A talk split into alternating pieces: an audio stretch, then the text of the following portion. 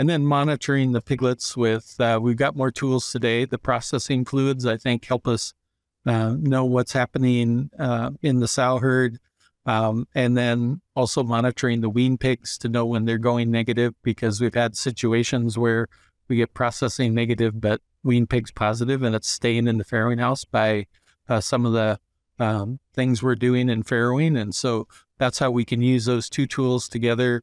Uh, a new tool that's come up and I'm kind of excited about. It's a little early. The tongue tips may be a way for us to monitor gestation. And um, by looking at those, gives us an idea what that status is in the gestating pigs if we look at the stillborns, uh, because the stillborns um, give us a good look at that in utero as best we can. And uh, I keep challenging um, uh, the researchers to go back and figure out a better way to monitor gestation.